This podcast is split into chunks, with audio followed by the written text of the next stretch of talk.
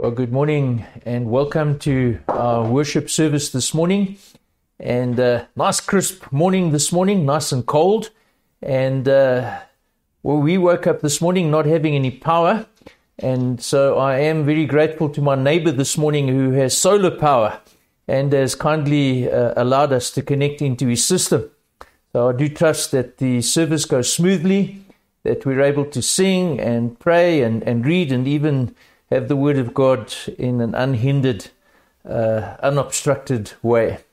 So, greetings to all, and trusting that this would be a wonderful Lord's Day uh, set aside for us as we, we worship and just focus our attention on the Lord Jesus. Just a few notices before we get started this morning. I do want to first of all mention that we will give any details of changes uh, if the president makes any uh, uh, adjustments to the restriction levels, we will communicate to you. I am hoping that next week we'll be back uh, in our buildings uh, together, uh, being able to worship in a far more adequate and better way. Then the second notice is the young adults camp to the Drakensberg has been postponed. So young adults do take note of that. That's going to take place now, planned to be the 25th of November to the 4th of December. So set those dates aside and trusting by then restrictions on travel and all those kinds of things will no longer be in place. And then, thirdly, just to mention that Lauren uh, has been back uh, here in South Africa on furlough and is now preparing to return to the field. So on, on Monday night at 7.30, uh, Lauren will be hosting a, a, Zoom update meeting. It will be via Zoom. So if you'd like to participate, we'd encourage you to participate. You can get a, a password and Zoom ID uh, from any one of us uh, pastors. Just send us a message and we'll uh, forward that uh, to you um, as well. But let's turn our thoughts, our attention, our hearts uh, to the Lord and uh, bow our heads in a word of prayer as we come uh, before Him in this time of, of corporate, different kind of corporate, but corporate worship uh, together. Our Father God, we do want to just acknowledge again this morning that you are worthy to be worshipped, that you are at work in this world, accomplishing your purposes. And even, Lord, we understand, we remember the words of Jesus that I will uh, build my church nothing. The gates of Hades would not be able to uh, prevail against your church. And so, Lord, even in these difficult times, we know that we uh, can worship. We, we do worship you, coming in the name of Jesus, uh, dependent on the work of your Spirit in us and among us, and, and even through us. And so, may we this morning exalt your name, and may, Lord, your church be strengthened and edified as you build your kingdom, we pray in Jesus' name. Good morning, church. Today's reading is found in Genesis 5, verse 12 to 24.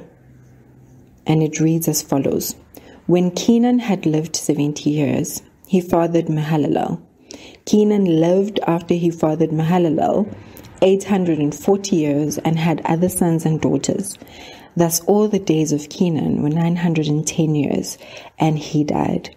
When Mahalalel had lived 65 years, he fathered Jared. Mahalalel lived after he fathered Jared 830 years and had other sons and daughters. Thus all the days of Mahalalel were 895 years, and he died. When Jared had lived 162 years, he fathered Enoch. Jared lived after he fathered Enoch 800 years and had other sons and daughters. Thus all the days of Jared were 962 years and he died.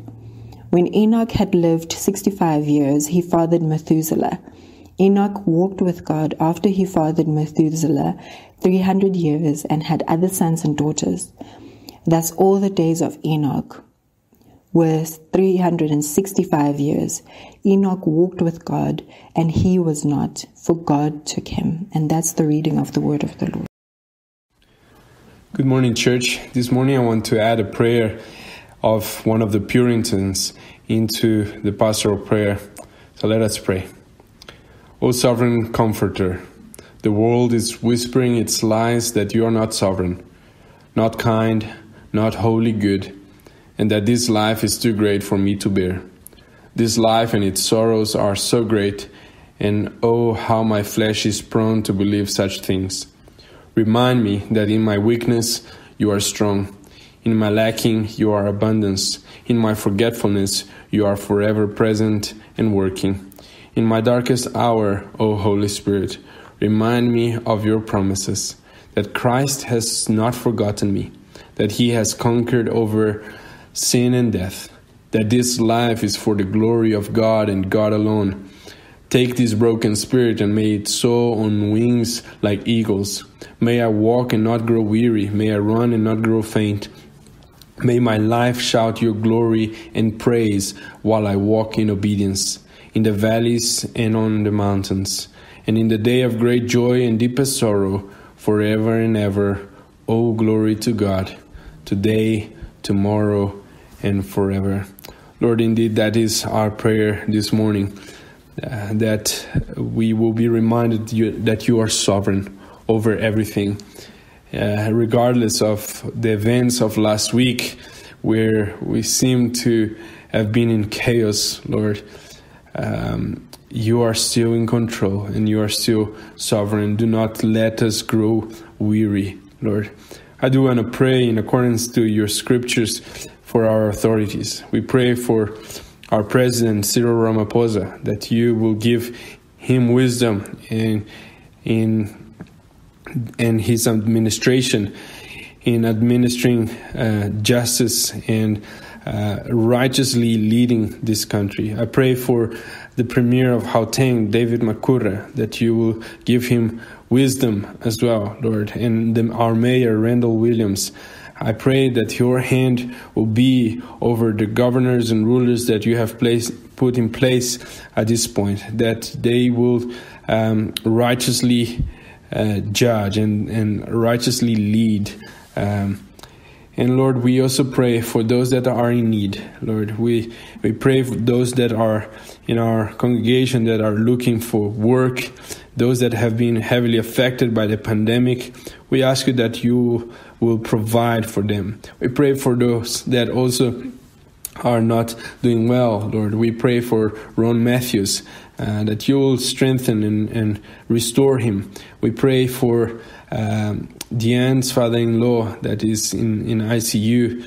We ask you that you will touch him and your healing hand will be with him. We pray for the Fanyardsfeld family, Lord, uh, especially for Rudy and Michelle. Lord, we uh, love them so much. They have been such a blessing to our church. Uh, thank you for for Rudy uh, in Bethesda and and his work, uh, even in uh, in the treasury. Um, we pray for Michelle as well, the blessing she is at the church office. So we ask you that you will touch them and heal them and restore their health, Lord. We also ask you, Lord, for Miriam Mashiri and her family as they grieve um, for her sister who passed away. And so we, we ask that your Holy Spirit will comfort their hearts, Lord. Listen to our prayer this morning. I ask in the precious name of our Lord and Savior Jesus Christ. Amen. Once again, this morning we're going to turn to Hebrews chapter 13 and uh, focus this morning on, on verse 17. But do want to remind you that it comes in a context and uh, verse 15 and 16 and even 18 that follows, very significant uh, around this one particular verse. But won't you bow your heads before we uh, read the verse? I do want to also make uh, a few introductory comments. Lord, thank you for the scriptures and keep us, Lord, I pray, from taking your word for granted and even asking that we remember this morning that you have not left us in the dark, but that you speak to us regarding all matters of life and godliness, that any matter required for us to know you, to follow you, to please you, to live out life in a, a practical and God honoring way. And so, Lord, thank you that we can come and also depend on your Spirit to guide and direct and to teach us and to receive your word this morning. Enable me, Lord, I pray, to speak simply and, and clearly. And may we, Lord, go together uh, as a church going forward, seeking to edify the church in, in making disciples, in doing your work, and you, Lord, being pleased and honored in that which we do, we pray. Also, Lord, just uh, remember this morning we do pay, pray for Arano uh, to Blanche, whose father passed away. Uh, do commend them to you as a family that your gracious hand of mercy and your presence be their portion, we pray. In Jesus' name, amen. Now, the reason I wanted to say something about the context this morning is we did last week tackle, and having tackled what uh, last week I referred to as the Godward and manward duty uh, that we have. We saw that in verse 15, where we were looking towards our Godward duty, and then in verse 16, we focused on our manward, uh, the, the responsibility, the duty that we have uh, to our fellow human beings, and particularly to those in the church. But this morning, this morning, I want to focus on verse seven, uh, verse 17 from Hebrews 13. And I want to unpack, and I'm going to take a bit of time in doing it. I want to unpack the relationship in the church between members and leaders. It's an awkward passage to preach, but I want you to bear with me this morning and, and, and listen to what the Word of God has to say. God clearly has something to say instructing members and leaders regarding duties and responsibilities that we have toward each other. So, having said that, uh, look at your Bible and, and let's have a look at verse 17. Obey your leaders and submit to them, for they are keeping watch over your souls as those who will have to give an account.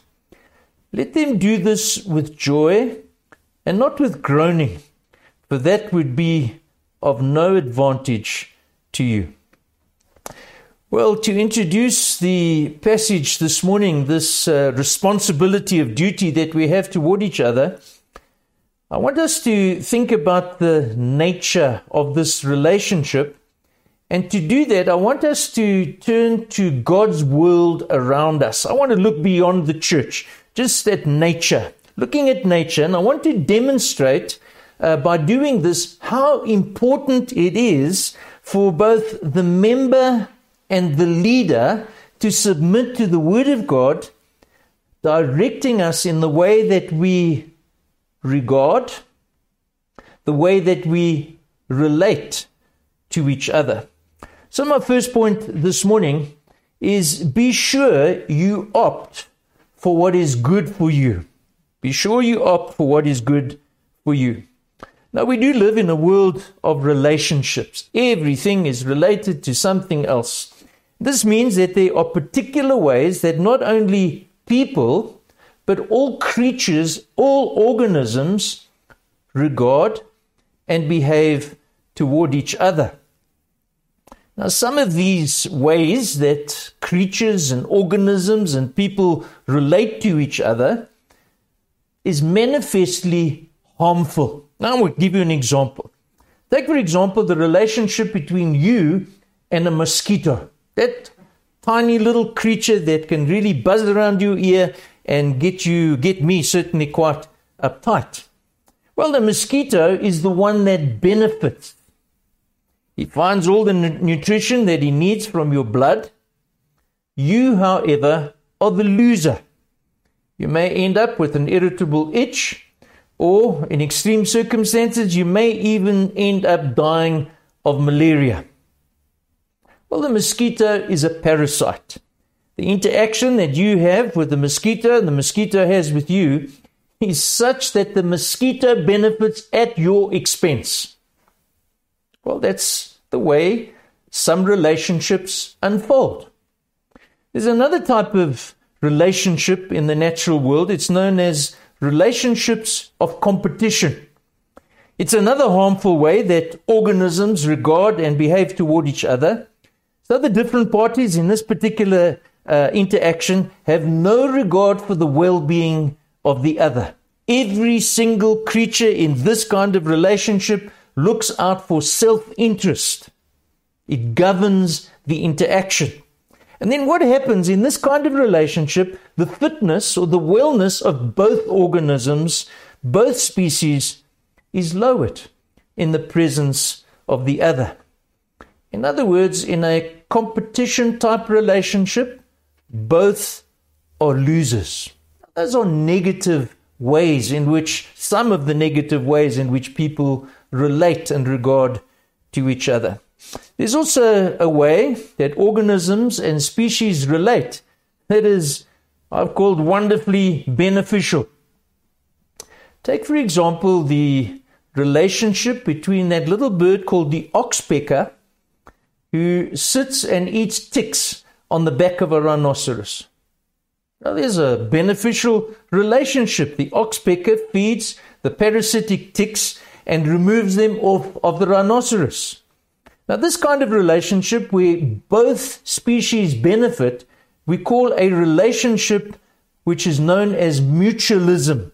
There's a mutual benefit. Both uh, benefit from the relationship. And the reason I've, I've, I've, I've introduced this message this particular way this morning, because God's word directing us as members and leaders that it is that we ought to be in a relationship that fits into the category of mutualism, where you, the member, benefit, and where we leaders, we elders, benefit. And in that kind of relationship, we know that God is pleased and God is honored. Putting it another way, we could say it's a win win relationship. Now, surely, surely this is the kind of relationship we want to have among us in the church between members and leaders and leaders and, and members. It's the kind of relationship we ought to deliberately and intentionally opt for in the context of the church. Now, I know the possibility, and this was a difficult verse for me to approach and prepare. And I'm thinking, yes, there, there perhaps are some of you members out there thinking, well, isn't this nitpicking and, and, and to the advantage of leaders? And, and, and why are we talking like this this morning? Why not, why not just let relationships in the church between members and leaders and elders evolve naturally? Why can't we just uh, conform to, to cultural norms? Why don't we take into account personality types and, and preferences that particular groups would have? Perhaps even more concerning to some of you listening to this message this morning is that this kind of directive that we find in this verse, in verse 17, uh, directive to members, is countercultural.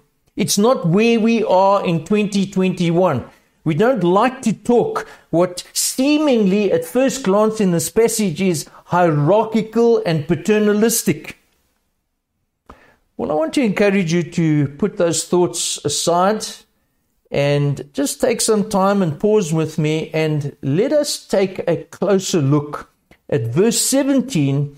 And as we do so, to consider this relationship between members and leaders in the church. So, secondly, I want to move on then. Be sure you know what is at risk. There's a bigger picture.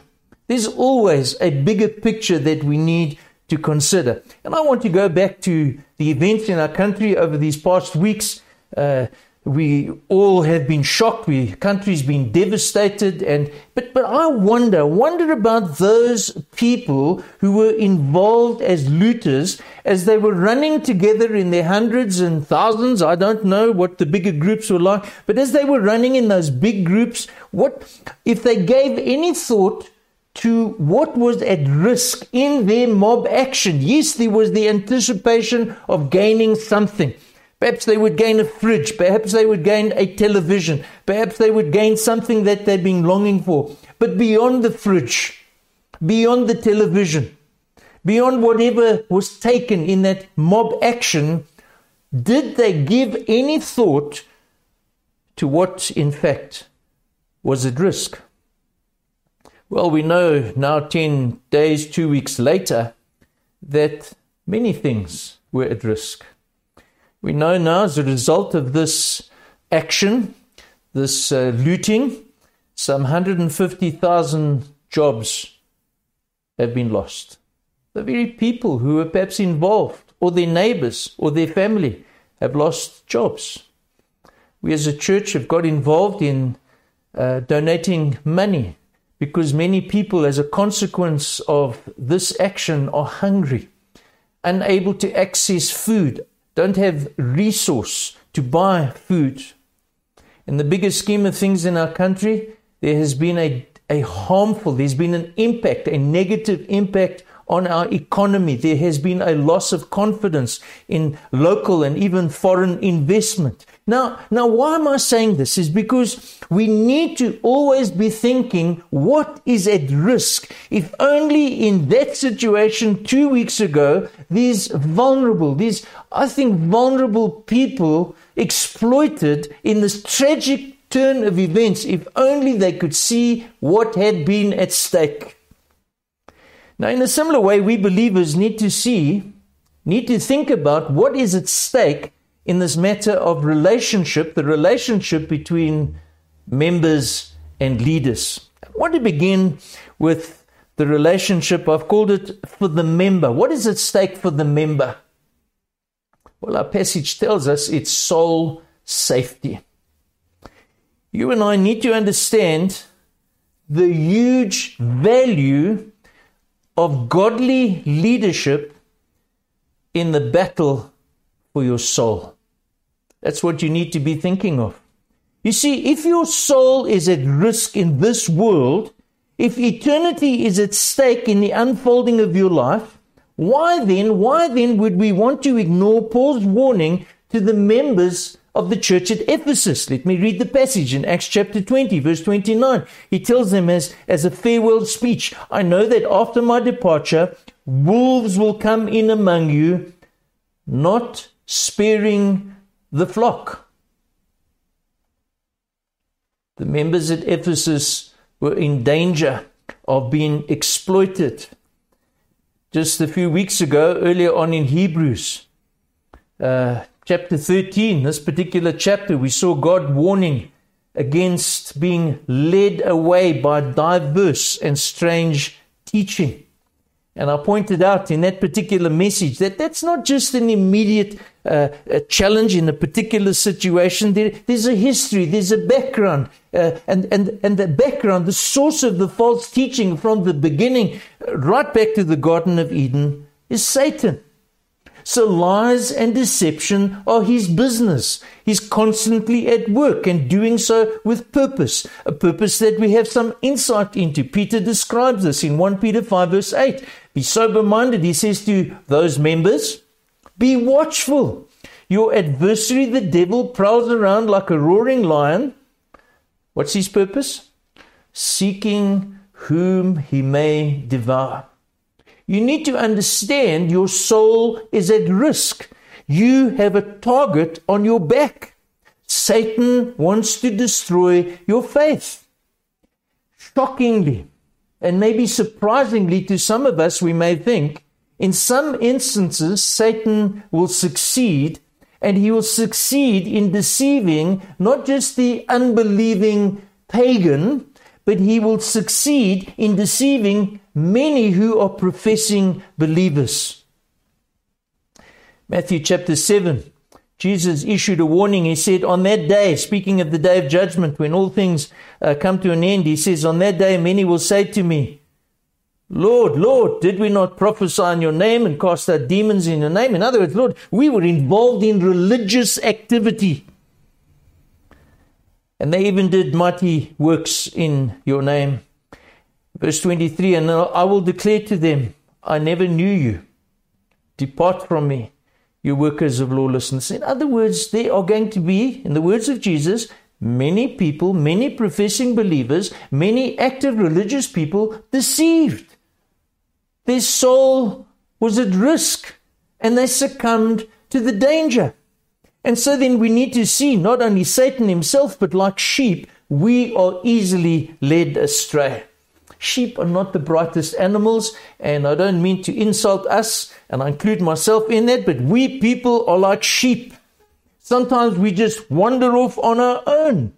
Sometimes we're just downright stubborn or difficult. Sometimes we're on our own mission. What am I trying to say? We need, we therefore need someone to look out for soul safety. In the first instance, we know it is Jesus.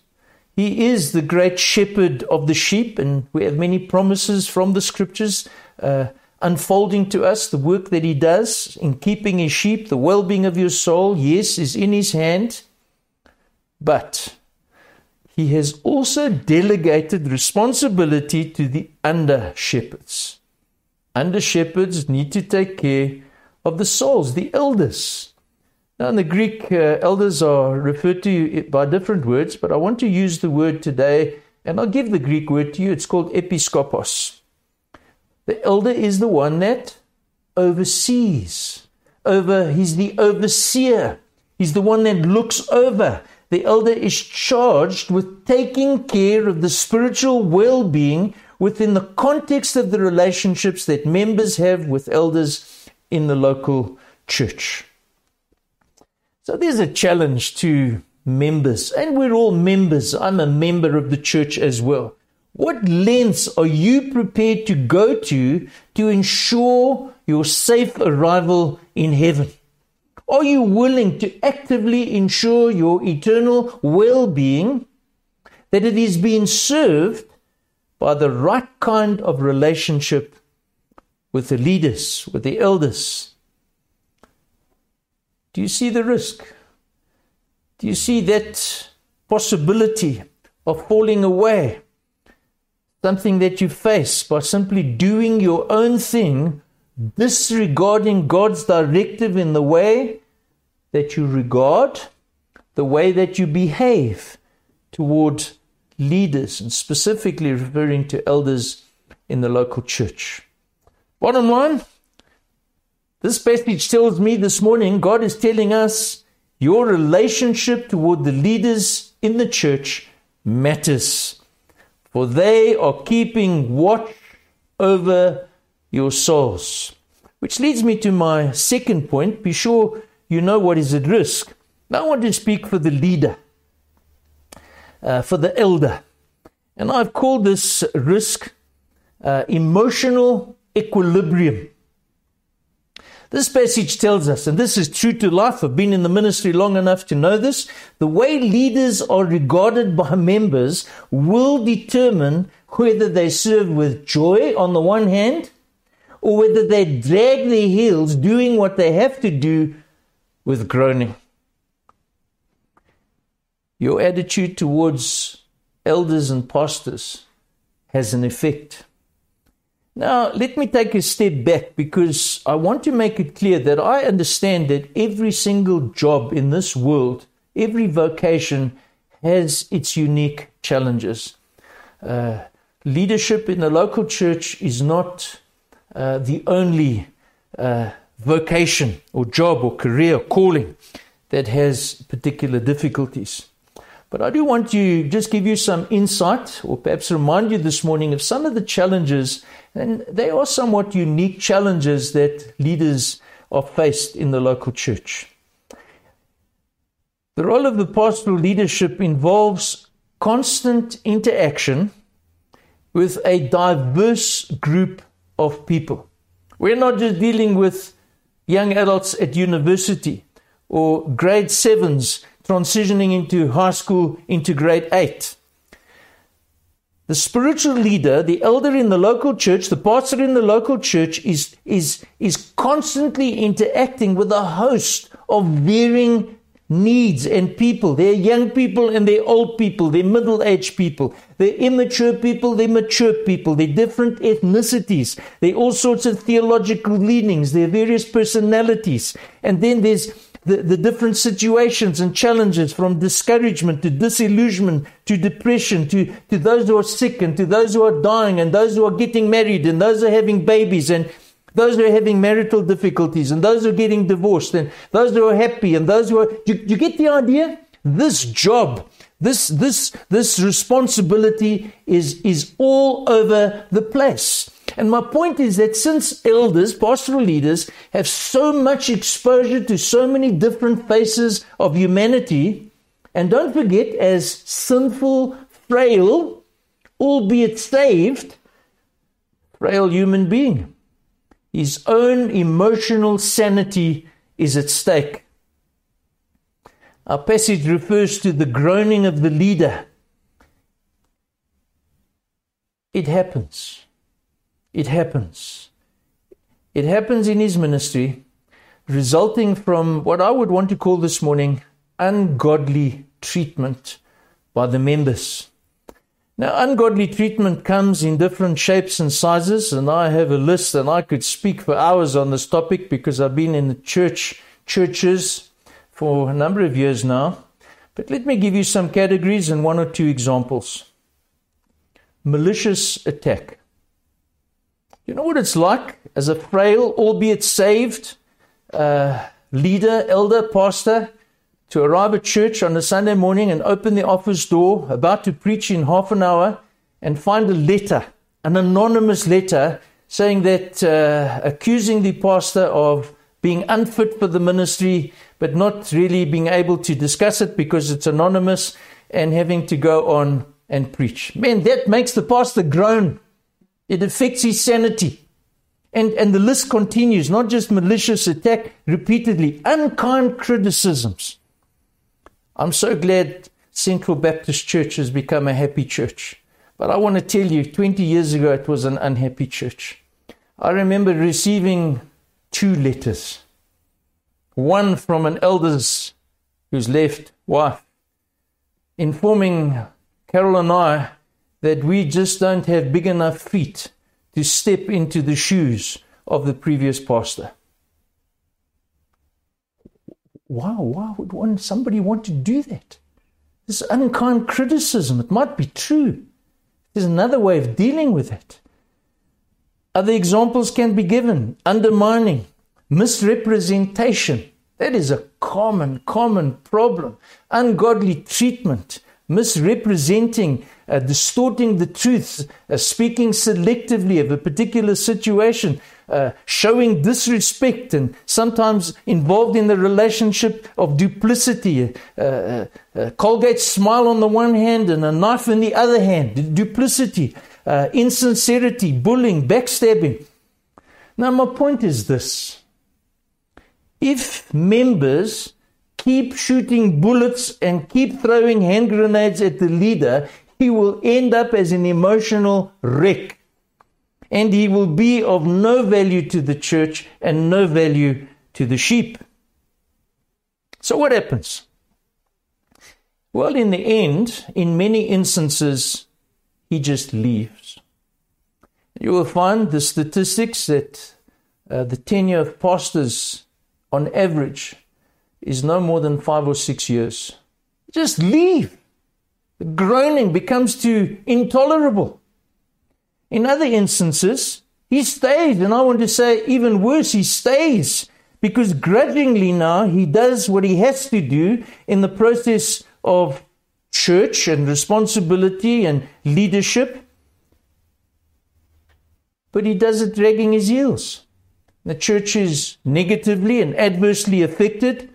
God is dishonored and the pastor's family suffers. And so my point this morning, as I've studied this passage, I was I, I approached it with real fear and trepidation. But but I've seen again important that we speak about these things. Your relationship as a member toward the leaders matter. Notice what verse 17 says. They are keeping watch over your souls. Let them do this with joy and not with groaning for that would be of no advantage to you. Now, there's another risk that members need to be aware of uh, so as to avoid spiritual catastrophe. It's uh, far too frequent uh, in terms of its presence, and uh, it is what I want to call this morning the presence and influence of delinquent leaders, which takes me to a third point. I want to deal with this thing separately because it's so big. And I've called my point be sure there is safety, there is a safety measure in place. I've spoken about Satan, I've spoken about uh, deception and, and uh, wolves in sheep's clothing and, and false teaching. And so the question is how, how on earth can you, a member, be safe from the leadership of, and we can describe these kind of leaders in different ways, but I've described them this morning as smooth and slick and very convincing hucksters. They're hucksters. They're showing up all over Christendom, in our city, all over the world. I've become so discouraged, even with celebrity preachers across the world, because of, of, of deviation and delinquency when the pressure is applied. You see, like the thousands of people who made up the mobs looting our country last week, there are literally thousands upon thousands of gullible, and I say that not critically, but as an observation, gullible, naive, vulnerable men and women who get caught up in the short term promises of false religion. Well, God has put a safety measure in place to protect professing believers from delinquent leaders. The safety measure is identifying leaders as those who those who keep watch over your soul as those who will have to give an account. I want to try and develop that idea of having to give an account. First of all, speaking to us leaders, elders, pastors, people like me, speaking to myself, this ought to be a sobering message to us. Every leader in the church, every elder in the church needs to hear and tremble in their boots. Leaders, Central Baptist and elsewhere, know that whatever you decide about how you will do church, this is all under the watchful eye of God, to whom you and I will give an account. Every one of us, now I want to go broader, we leaders will give an account to God for the way that we conducted ourselves as elders and leaders in the church. But it goes beyond that because every one of us, including delinquent leaders, will not escape the accountability of God. Go back to Hebrews chapter 4, verse 13. And no creature is hidden from his sight. God sees every single thing. All are naked and exposed to the eyes of him to whom we must give an account. But I want to go back to the leader and again remind you of a passage. Uh, the Apostle Paul uh, giving a charge to young Timothy as a young preacher, young pastor, and uh, just giving him some insight into the weightiness, the seriousness of, of, of, of this work that he's entering into. Uh, 2 Timothy chapter 4 verse 1. I charge you in the presence of God and Christ Jesus. This business is about God. It's not just about what we like and what people like. It's about God, who is to judge the living and the dead. Preacher, you better know that, you better hear that, and by his appearing and kingdom, therefore preach the word. There's an accountability.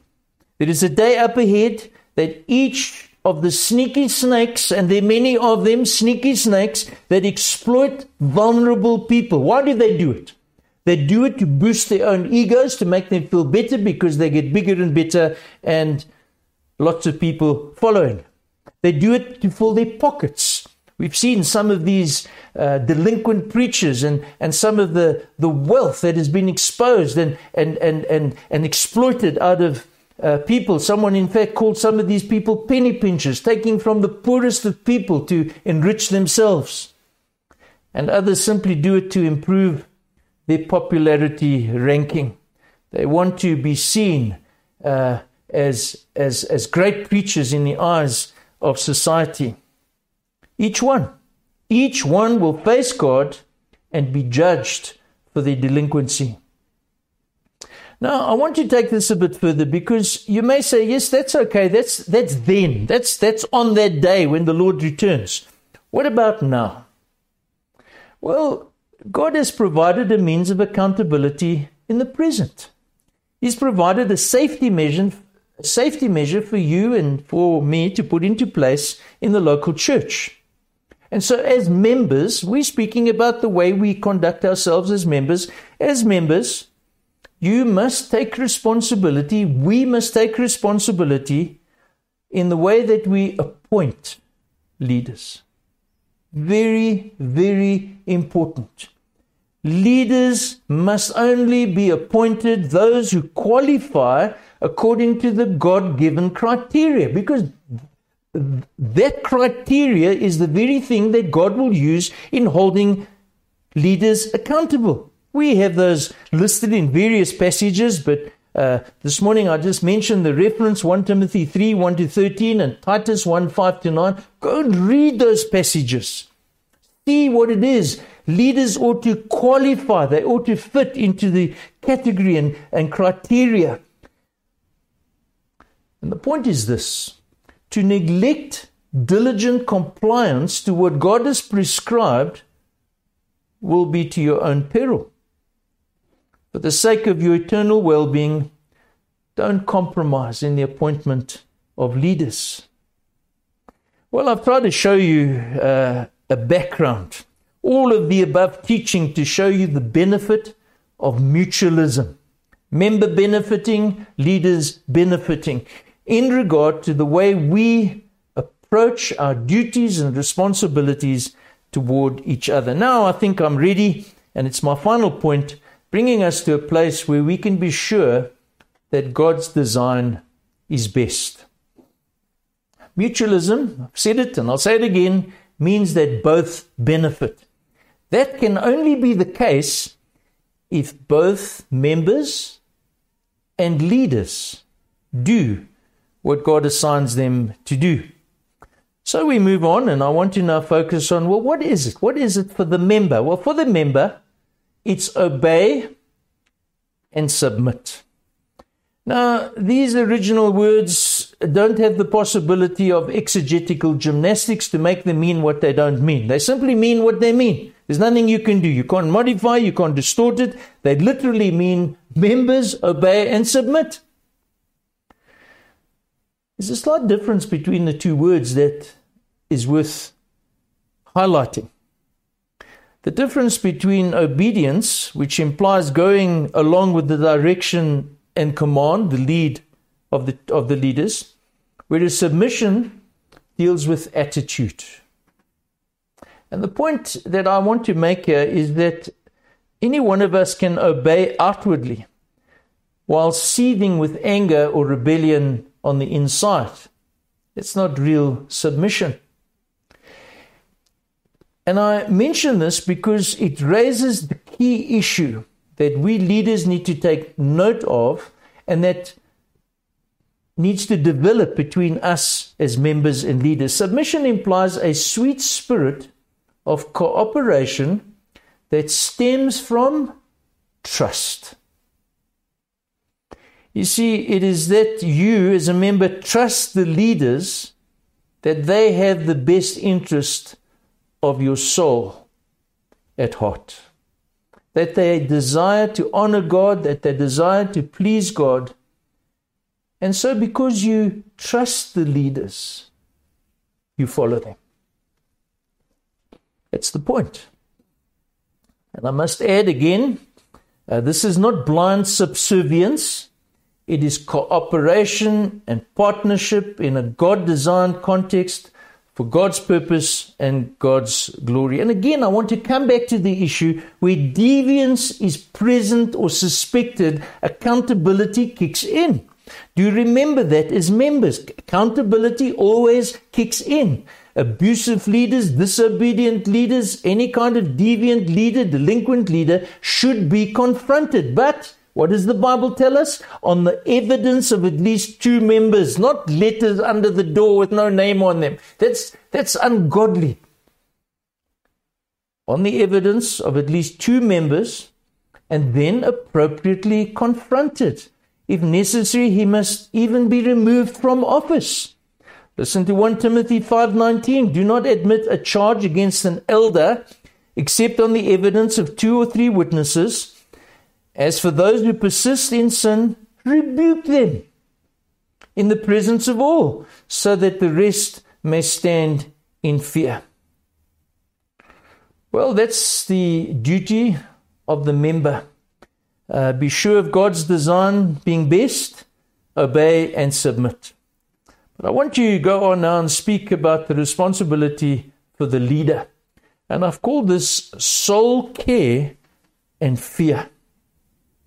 You see, whether you hold a pen in your hand, I have a pen here, if you hold a pen in your hand or you sit in the driving seat of your car, in fact, if you take, I try to think of any object, and now looking around in my lounge, there also is a camera, there lights, there, there chairs. Everything has a purpose. Everything has a purpose. A pen is for writing, it's not for poking holes in paper. A car, a car is for transportation. It's not for turning it into a chicken coop. Everything has a purpose. Elders, elders have a designated purpose.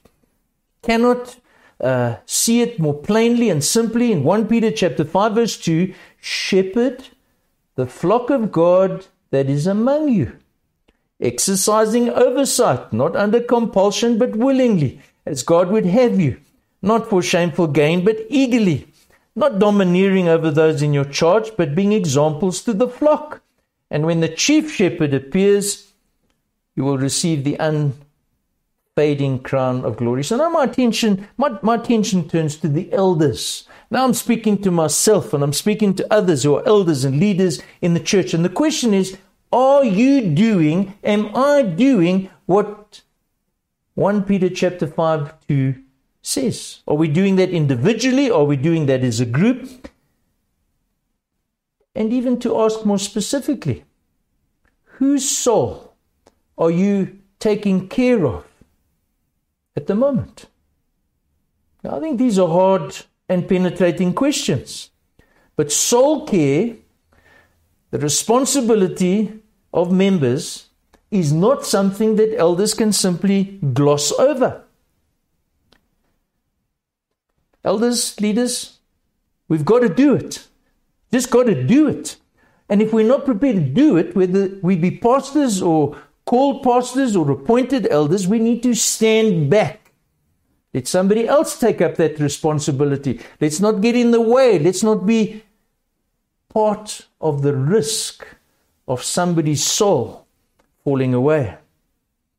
You see, to be found wanting in this regard, and, and again, one can develop any one of these uh, reasons. Sometimes it's laziness, sometimes it's absenteeism, Sometimes it's an uncaring attitude or having ulterior motives or having a domineering approach or being a bad example. Anything that is not pleasing to God will provoke the anger of God. And if I could say to leaders, with no prospect of receiving the unfading crown of glory. And so, therefore, a healthy fear of God. Every believer ought to have, yes, but more so we who are elders. We need to have a fear of God as we approach the responsibility that God has placed before us. The stakes are high. Let us not, as elders, mess with God's design. His sheep are precious to Him. He laid down His life for them on the cross. Well, let me conclude, and, and I want to conclude by going back to nature and the picture of the wonder and blessing of mutualism. This time I want to consider the relationship between bees and flowers. Bees fly from flower to flower, they gather nectar, which they make into food, benefiting the bees.